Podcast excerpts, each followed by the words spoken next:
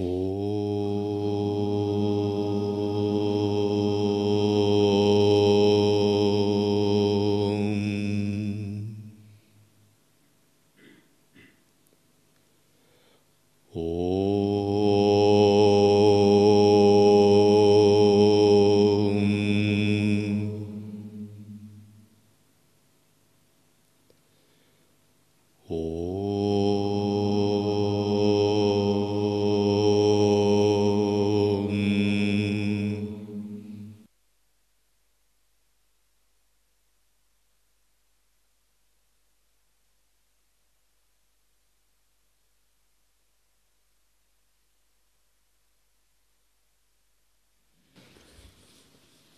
Наставление с вами Шивананда.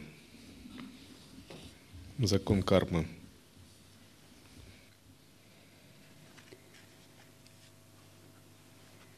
Грех – это ошибка.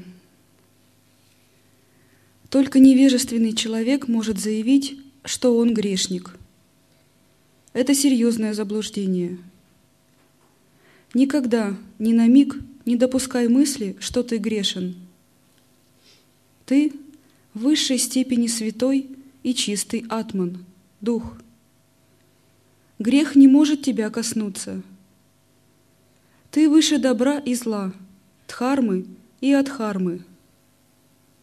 Пунья и папа, благочестие и грех — лишь творение ума.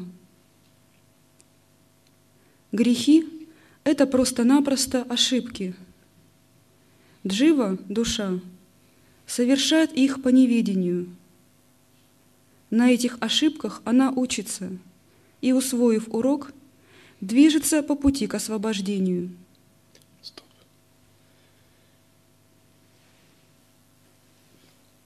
Существуют заслуги пунья и омрачение, греховное состояние папа. Однако и те, и другие, они находятся на чем-то гораздо большем, на зеркале осознавания.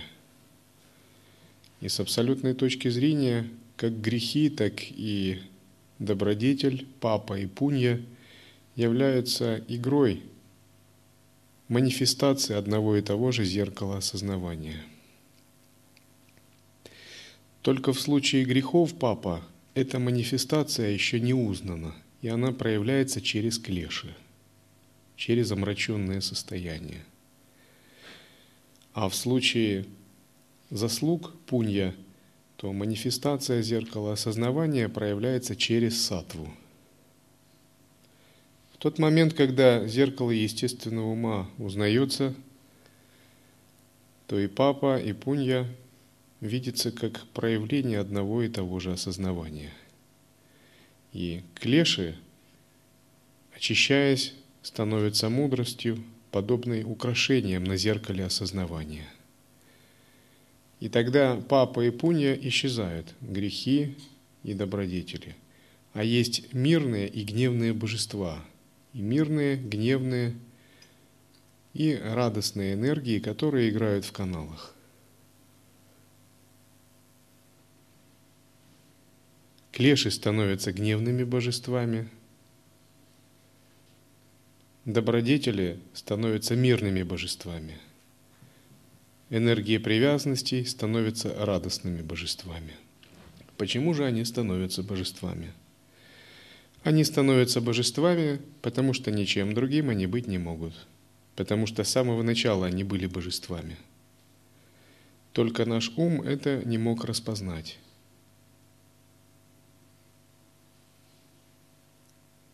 Они были божествами для зеркала осознавания, для абсолюта. Но для нас они были определенными энергиями – сатва, раджас и тамас.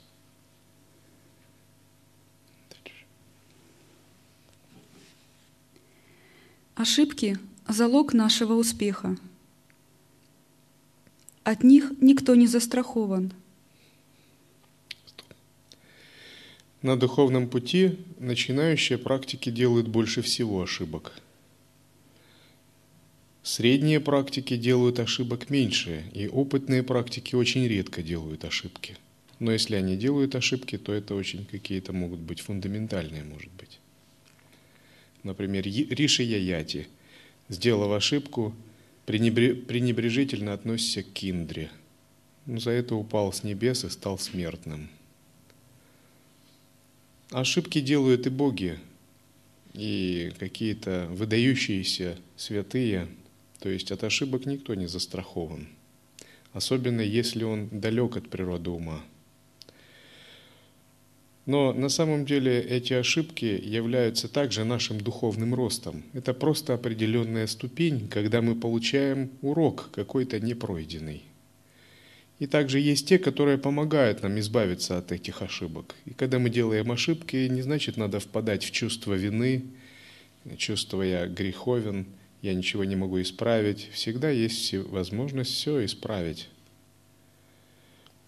И бывает, нам поправляют те, кто мудрее нас, указывают на эти ошибки. Если мы в правильном настрое находимся, мы с благодарностью принимаем их наставления. Потому что, когда нам указывают на наши ошибки, это же для нас делается. Благодаря этому мы вырастем духовно, мы разовьемся и мы продвинемся. Поэтому те, кто нам указывает на ошибки – как выражался один дзенский мастер, добрее нашей собственной бабушки. То есть бабушка является олицетворением доброты. В любой момент она вас готова накормить медом, вареньем и так далее, дать молока. Так вот, тот, кто нам указывает на наши ошибки, он еще добрее.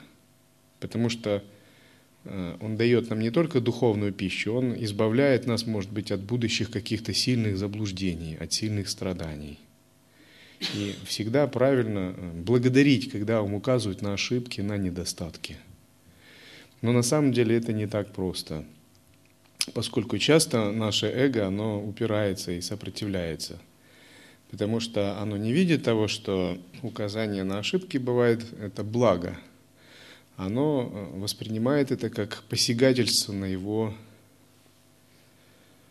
целостность, статус его эго – то есть оно имеет гордость, оно имеет тенденцию к самозащите, самосохранению. И вот если человек не понимает этого, то он вместо того, чтобы исправиться, принять или признать, пересмотреть что-то внутри, старается не принимать этого. Он становится в защитную стойку какую-то. Может так сказать, а, а вы что? Или а, а у вас что? Вот смотрите, это не я, это вот они неправильно действуют. И он может подвести под это очень серьезную философскую базу. Но на самом деле за этим кроется завуалированный страх эго, а, как бы признать, измениться, завуалированный страх трансформации, пересмотреть внутренние смысловые коды, пересмотреть какие-то тонкие ориентиры в себе. Вот за этим кроется такой страх. Нежелание эго сдавать свои позиции. Потому что в атмане нет ошибок, и атман всегда чист. Атман может все принять, и он не изменится. Он может согласиться с любым ходом вещей. Но вот именно эго, оно часто не соглашается. Она часто упирается, подыскивает философское обоснование, любое другое обоснование, логическое. Но на самом деле за этим часто скрывается нежелание эго трансформироваться. Но на самом деле вот если у нас есть правильный дух и вера, надо увидеть это, самому увидеть и как бы поймать эго за таким занятием и сказать, эго, ты чего делаешь? Ты, конечно, можешь себя оправдать и можешь остаться таким же. Но кто от этого выиграет? Ведь ты не получишь просветления, ты не продвинешься к своей цели, ты же само себя оставишь в дураках. Вот так надо сказать. И тогда эго, оно поймет и увидит то, что оно делает, и как бы ум примет это. Потому что благодаря трансформации только мы растем. А если мы не трансформируемся, если мы закостенели в каком-то коконе, не принимаем, э, считаем себя непогрешимыми, уперлись в какую-то свою позицию, мы никогда не вырастем. Значит, мы уже закостенели, мы не готовы дальше трансформироваться – мы просто настаиваем на своих каких-то оценках, позициях, вот так. И опытный практик, он всегда открыт, и он готов трансформации, потому что он не считает эго собой. И он готов это эго усмирять, он готов с этим работать дальше.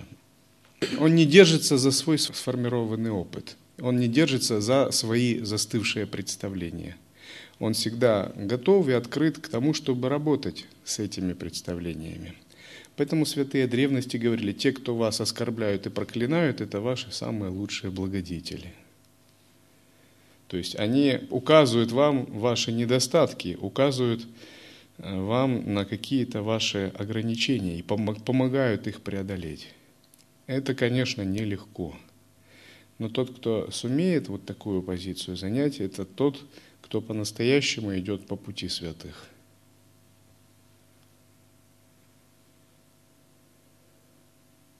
Как можно еще относиться. Когда вам дают какие-то наставления, говорят, ты здесь ошибаешься, особенно те, кто выше вас, следует воспринимать это как просто тренировку. Вот если в боевых искусствах ученик э, делает удар и руку не так держит, тренер говорит, чуть-чуть локоть подойми и вот делай доворот бедра в конце удара. Вот это правильно будет, ты победишь тогда. И ученик, он не обижается, он понимает, что тренер желает мне блага. Если я буду так следовать, то я одержу победу на соревнованиях. И он с радостью принимает эти наставления. Ну, потому что он знает, что это касается просто техники, тренировки. Таким же образом и в духовной практике. А представьте, если э, тренер говорит э, ученику в боевых искусствах, вот руку доворачивай, а ученик начинает обижаться. Это как минимум глупо, так? Тренер скажет, ну ты можешь обижаться, но ты тогда, наверное, не понимаешь, зачем ты сюда пришел. Ты же не одержишь победу. Твоя задача не оставаться таким, какой ты есть, а твоя задача расти, меняться. Из дилетанта ты должен становиться мастером, и я тебе показываю, как мастера должны действовать. Вот в этом смысл.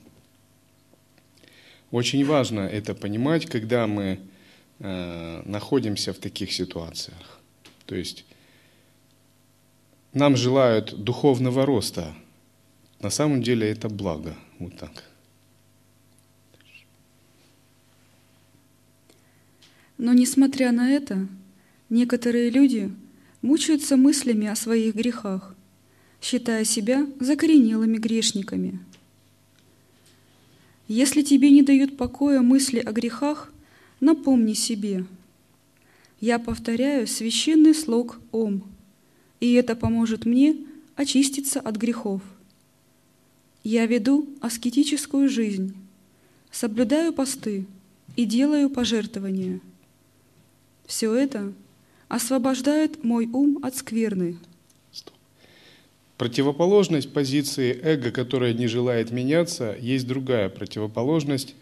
Это впадение в крайность самоуничижения, когда человек – ну, как бы неправильно, как-то очень мнительно воспринимает даже небольшую критику, он начинает падать духом, он думает, я ничего не стою как практик, вот даже другие обо мне так отзываются, я несостоятельный практикующий, у меня ничего не получится, я большой грешник, наверное, и моя карма не позволит мне не достичь ни освобождения, ни высшего перерождения. И он как бы впадает в противоположное состояние. Если одно состояние – это состояние гордого, упертого эго, которое себя обложило щитами, в крепости находится, думает, кто-то подойдет, ему сразу дам. Чтобы все знали, какой я. Вот, не дам спуску. Вот. А другое состояние – это состояние э, такого мнительного, уничиженного человека, который не верит в себя, не обладает сильной верой и впадает в такое уничиженное состояние, считая себя грешником. И ни то, и ни другое неправильное состояние.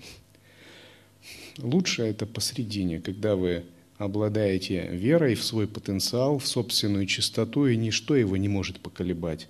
Но одновременно вы всегда готовы критично смотреть на свои относительные части и спокойно работать с ними, не впадая в самоуничижение, в чувство греховности, вины и прочего. День ото дня я становлюсь чище. Скверно не может коснуться меня. Я подобен сверкающему пламени. Я исполнен святости. По своей природе я нитья шутха, вечно чистый атман.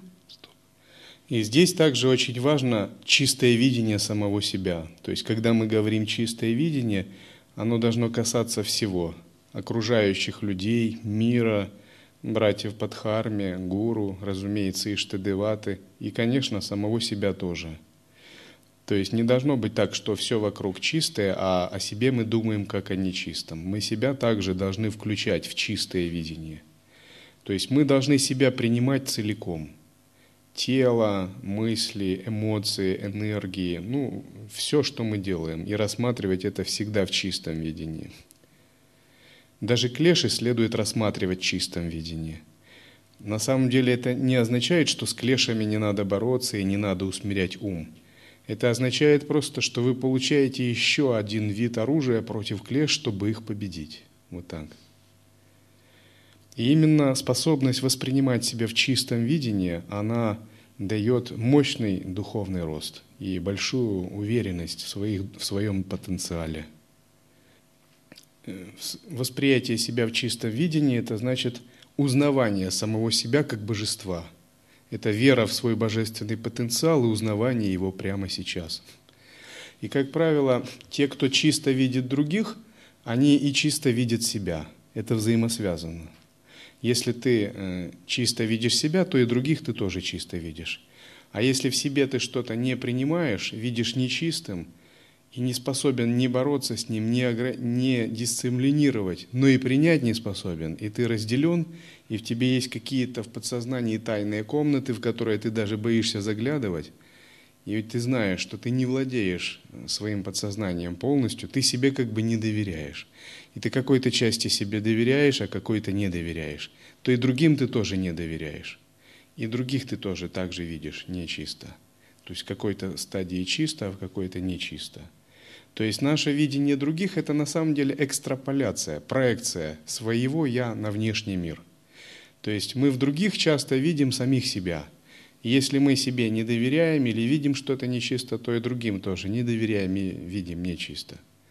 Вот я с детства всегда э, как бы доверял очень людям и как бы всегда думал о них иногда лучше даже, чем ты есть. И мне родители даже за это критиковали. Говорят, ты такой наивный человек, ты не разбираешься в людях и так далее. Люди на самом деле, они вот такие еще, а ты о них так думаешь. Но, несмотря на это, я продолжал так думать. И на самом деле это настоящая практика дхармы. Потому что когда в душе вы открыты сами с собой и доверяете себе, естественно, вы доверяете всему миру. И тогда и мир к вам поворачивается так, что и вам начинают доверять. А если вы не доверяете себе и видите в себе что-то нечистое, то и другим тоже не доверяете. И мир как бы подтверждает ваши мысли. То, что у вас внутри, мир вовне подтверждает.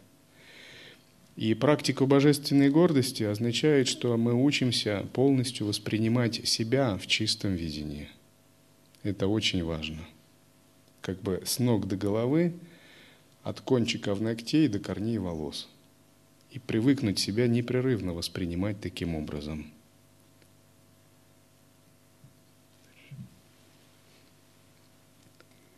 Вспомни слова Господа Кришны из Бхагавадгиты. Даже если ты самый грешный из всех грешников, ты сможешь пересечь океан греха на плоту мудрости.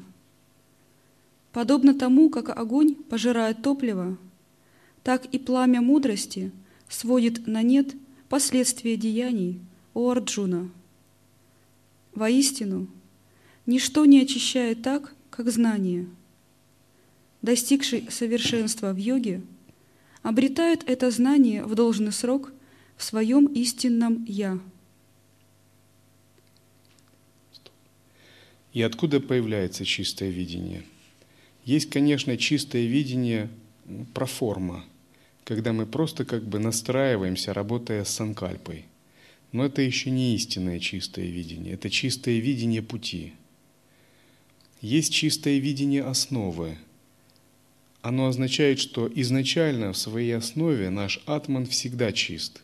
Его не надо ни творить, ни достигать, а надо просто его узнать. Есть чистое видение плода, это когда вот эта основа начинает проявляться ярко и вспыхивает в нашем сознании, полностью переворачивая наше мировосприятие. Чистое видение зиждется на джняне, на знании атмана, на пребывании в присутствии знания своей природы.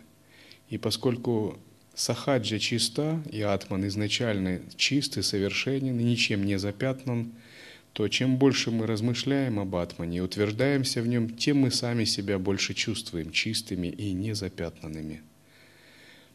И эта чистота, она трансцендентная, она вне двойственных представлений о чистом и нечистом.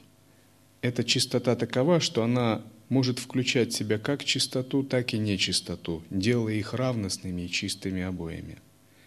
То есть эта чистота зиждется на едином вкусе, и это высшая чистота ситхов. Есть так называемая ритуальная чистота. Например, в индийской кастовой системе ритуальная чистота очень хорошо соблюдается в древности, сейчас не очень. И брахман, чтобы соблюдать ритуальную чистоту, должен сторониться даже тени шудры. Он не должен есть вместе с шудрами, неприкасаемыми и так далее. И множество других видов ритуальной чистоты э, в крия, чаре, тантре. Например, надо есть только из красивой серебряной посуды, совершать омовение в трижды в день, ну, много выполнять ритуалы и так соблюдать ритуальную чистоту – но чистота ситхов сахаджи – это нечто другое. И ситхи сахаджи многие вовсе не ели из ритуальной серебряной посуды, а ели из черепа. Почему? Потому что они пребывали в таком видении единого вкуса, что череп для них был как э, серебряная ваза. И многие из них не совершали омовение трижды в день, как правоверные брахманы. Они обмазывали себя пеплом, например или жили не в чистых местах, а в местах кремации. То есть они жили где угодно, иногда во дворцах, иногда в местах кремации, иногда в джунглях, иногда в домах грехастх, иногда в монастырях. Но поскольку ум был в едином вкусе, то все было всегда чистым. Это более высокий вид чистоты, основанный на едином вкусе сахаджи –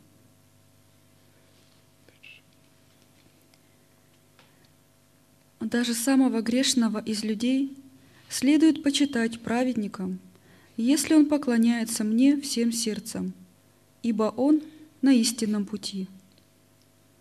Вскоре он перестанет грешить и обретет вечный мир.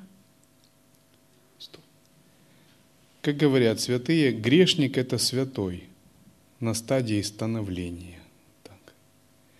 И, допустим, если есть человек Дхармы – монах, например, или ученик, то его следует видеть чисто только за то, что он монах, только за то, что он носит санкати, служит гуру, или то, что за то, что он ученик и носит кантималы. Вот уже заодно это. Просто за то, что он выбрал путь. Вот уже он достоин уважения. Даже несмотря, что если у него есть какие-то недостатки. Потому что он человек дхармы, следующий по пути трансформации. О, Арджуна, знай наверняка, преданный мне никогда не погибнет. Те, кто принимают прибежище во мне, о Партха, даже если это люди самого низкого происхождения, достигнут высшей цели. Насколько же проще сделать это святым браминам и благочестивым царям. Для тебя – родившегося в этом бренном и несчастном мире, нет лучшего пути, чем поклоняться мне. Сосредоточь свой ум на мне, будь предан мне, жертвуй всем ради меня, поклоняйся мне, и так, посвятив мне всего себя и сделав меня своей высшей целью, ты придешь ко мне. Кришна дает наставление Арджуне. Традиции Бхакти толкуют эти наставления в духе Бхакти. Традиции Веданты толкуют эти наставления в духе Адвайты. Специфическая традиция Сахаджи йоги толкует это наставление особо тонким образом. Речь идет о погруженности в присутствие. То есть, если Кришна представляет собой принцип недвойственности, сахаджи, то задача является непрерывно быть погруженным в нее. Поклоняться сахаджи значит отдаваться, выполнять самоотдачу, думать только о недвойственности, непрерывно служить Абсолюту, выражая и словами, и всем, что есть. Созерцание и вера – это не противоречащие понятия, не противоположные, не взаимоисключающие, а наоборот, это едино взаимодополняющие. Когда вы практикуете созерцание, у вас должна быть вера – Потому что без веры ничего не выходит. Вот если бы крестьянин не был уверен в урожае, разве бы он сеял, засевал поле? Или если бы военачальник не верил в победу, разве он начал бы битву? Или если бы бизнесмен не верил в то, что сделка пройдет удачно, он получит прибыль, он бы никогда не вкладывал денег, не так ли? То есть э, вера движет мотивацией человека – Вера – это базовые смыслы и ценности, заложенные в основании сознания. Таким же образом и мы должны взращивать веру, задумываться о своей вере, об объектах веры и молиться о том, чтобы снизошла благодать, которая бы дала большую веру. То есть, если мало веры, надо молиться, обращаться к святым линии передачи, Киштадевати Дататреи,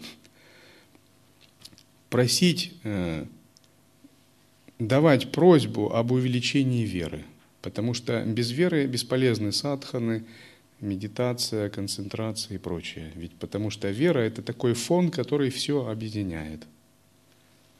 Если э, слабая вера, надо всегда взывать с преданным сердцем к святым, чтобы они укрепили в вере, чтобы дали такую непоколебимую веру. И вера должна касаться всех аспектов – учения, гуру, иштадеваты, санги, самайных братьев и сестер, своего служения и своего атмана, разумеется, своего духовного пути. То есть вера должна пронизывать все аспекты духовной жизни. То есть не должно быть так вот, э, я верю в Дататрею, а в учение не верю. Или я верю в гуру, а братьев самайных братьев сестер не верю. Или я верю в учение, в дхарму, а в свой атман не верю. То есть все это должно быть таким одним целостным полем, пространством шрадхи, веры. Тогда везде будет духовный успех. И вера должна быть не формальной, просто на словах. Она должна усиливаться и со временем становиться как огонь, как пламя, которое переплавит и клеши, и карму, и жизненные обстоятельства, и замороченный ум, который иногда всплывает. И вот, как правило, те, у кого слабая вера, терпят неудачу на духовном пути, потому что не хватило веры. Это как огонь горел, горел, а потом ослаб и совсем затух, и дым пошел. Карма, клеши, вот. А если сильная вера, это как факел, и сколько туда не бросай, это все сгорит. Вот такая вера должна быть. И она с годами должна усиливаться, все больше усиливаться и усиливаться, пока не станет пламенем. И вот святые, они всегда пламенеют верой. Вы не увидите таких а, апатичных святых, циничных святых, безвер... безверных святых, каких-то таких материалистичных святых, разочаровавшихся святых. Вы никогда не увидите. Святые, они просто пламенеют верой – и эта пламенная вера, она горы двигает. Они способны все угодно, все что угодно делать. Раньше, когда я был помоложе, я приходил в разные группы людей, буквально их проповедовал так, что все они разбегались или шли за мной. Одно из двух. Либо они разбегутся, либо за мной. Вот. И мне все равно было, что обо мне скажут, что подумают другие, как эти отнесутся, эти и прочее. Вот. Потому что если у тебя вера горит в сердце, ты этой верой и заражаешь других, и ты меняешь сознание других, потому что эту веру, ее нельзя ни подделать, ни поколебать, и на нее ни клеши, ни карма, ничто не повлияет. И чем дальше вы практикуете, тем больше у вас должно быть веры. То есть эта вера должна просто разгораться, как огромный огонь. И она не связана ни с концепциями, ни с догмами, ее даже трудно как-то уместить Э, в конкретные писания. Скажем так, писания ее выражают, но это не сама ведь вера. Это бхава, которая всегда изнутри вас вдохновляет и наполняет. Если у вас нет такой веры, вы должны задуматься, потому что без веры тогда созерцание санкальпы, пранаямы, это все как становится такой детской игрой, значит.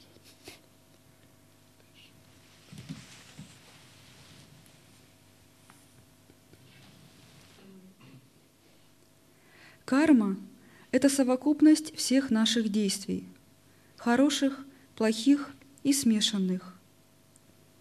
Именно эти действия определяют наше будущее.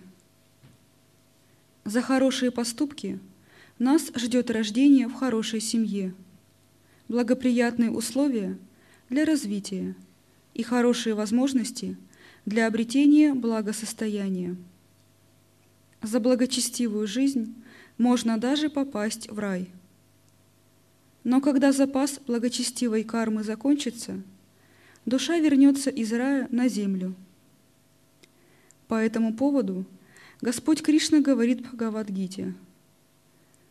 «Те, кто насладились райскими мирами, исчерпав запас благочестия, возвращаются в этот мир смертных.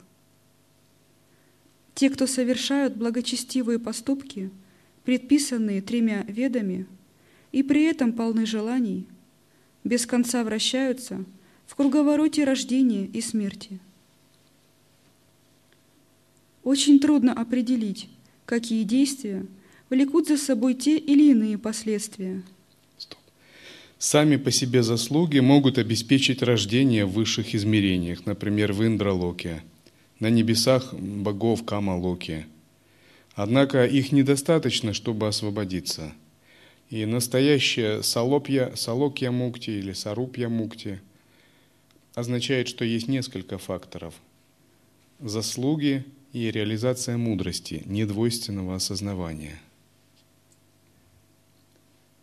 Если же есть только одни заслуги, то те, кто рождаются богами на небесах Сваргалоки, э, рядом с Индрой – наслаждаясь несколько сотен лет или даже десятков тысяч лет, через некоторое время с них падают, потому что заслуги заканчиваются. За шесть небесных дней своим божественным зрением они видят место своего нового рождения. Их гирлянду увядают, и трон также под ними исчезает, а другие боги перестают их узнавать или желают им, чтобы в следующей жизни они снова из мира людей пришли в мир богов. Но когда реализована джняна, такого не происходит. И джняне способен пребывать в присутствии даже на небесах. Страсти не увлекаться наслаждениями, а углублять свое созерцание, чтобы подниматься выше.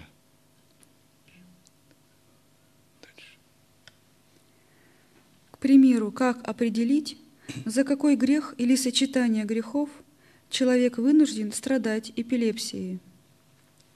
Мудрецы утверждают, что в наказание за кражу золотого ожерелья вор в следующей жизни будет страдать от золотухи. Нечто подобное утверждают и в отношении других болезней.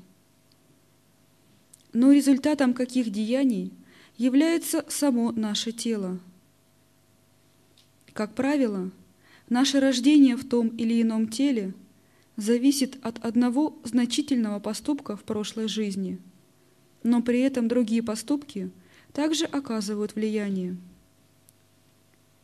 Ученые люди утверждают, требуется несколько жизней, чтобы исчерпать плоды одного значительного хорошего поступка.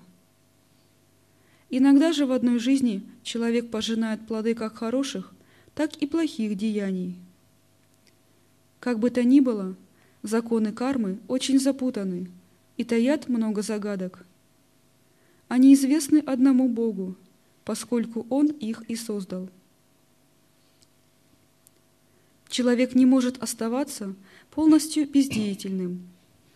Он обязательно будет совершать какие-нибудь действия, физически или же мысленно – даже если он отречется от мира, станет саньяси и укроется в Гималайской пещере, ему не удастся обходиться без еды, питья, опорожнения кишечника и мочевого пузыря, сна и прочего. Именно поэтому Господь говорит в Гите, «Никто не может даже мгновение оставаться в бездействии, ибо каждый понуждаем к действию тремя качествами, гунами природы». Если все вынуждены действовать, а действия неизбежно порождают кармические последствия, то как же избежать новых рождений? Для этого существует духовное знание, которое уничтожает карму. В Гите сказано «Огонь знания сжигает дотла последствия всех деяний».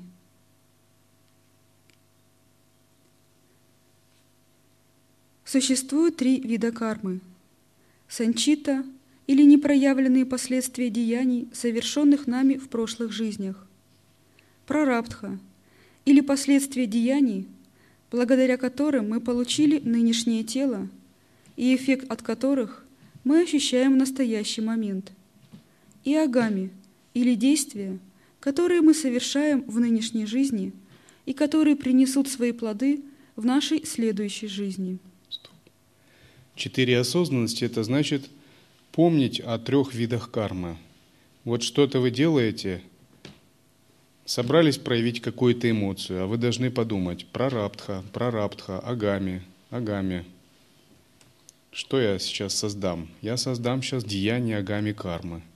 Это деяние э, определит прораптху моей следующей жизни – то есть каждый поступок и каждое слово – это различные виды кармы.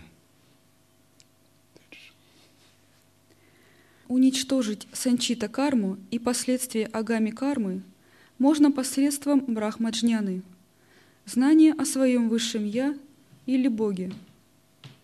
Однако плоды прарабдха кармы нам придется вкусить в полной мере, иначе от нее не избавиться – Человек рождается слепым, глухим, немым или увечным, а у кого-то от рождения отменное здоровье. Все это – действие прарабдха кармы, с которым ничего нельзя поделать. Хороший человек вынужден страдать, а негодяй наслаждается всеми жизненными благами. Молодая жена теряет своего мужа, а старуха выходит замуж – кто-то умирает в 18 лет, а другой человек в столетнем возрасте.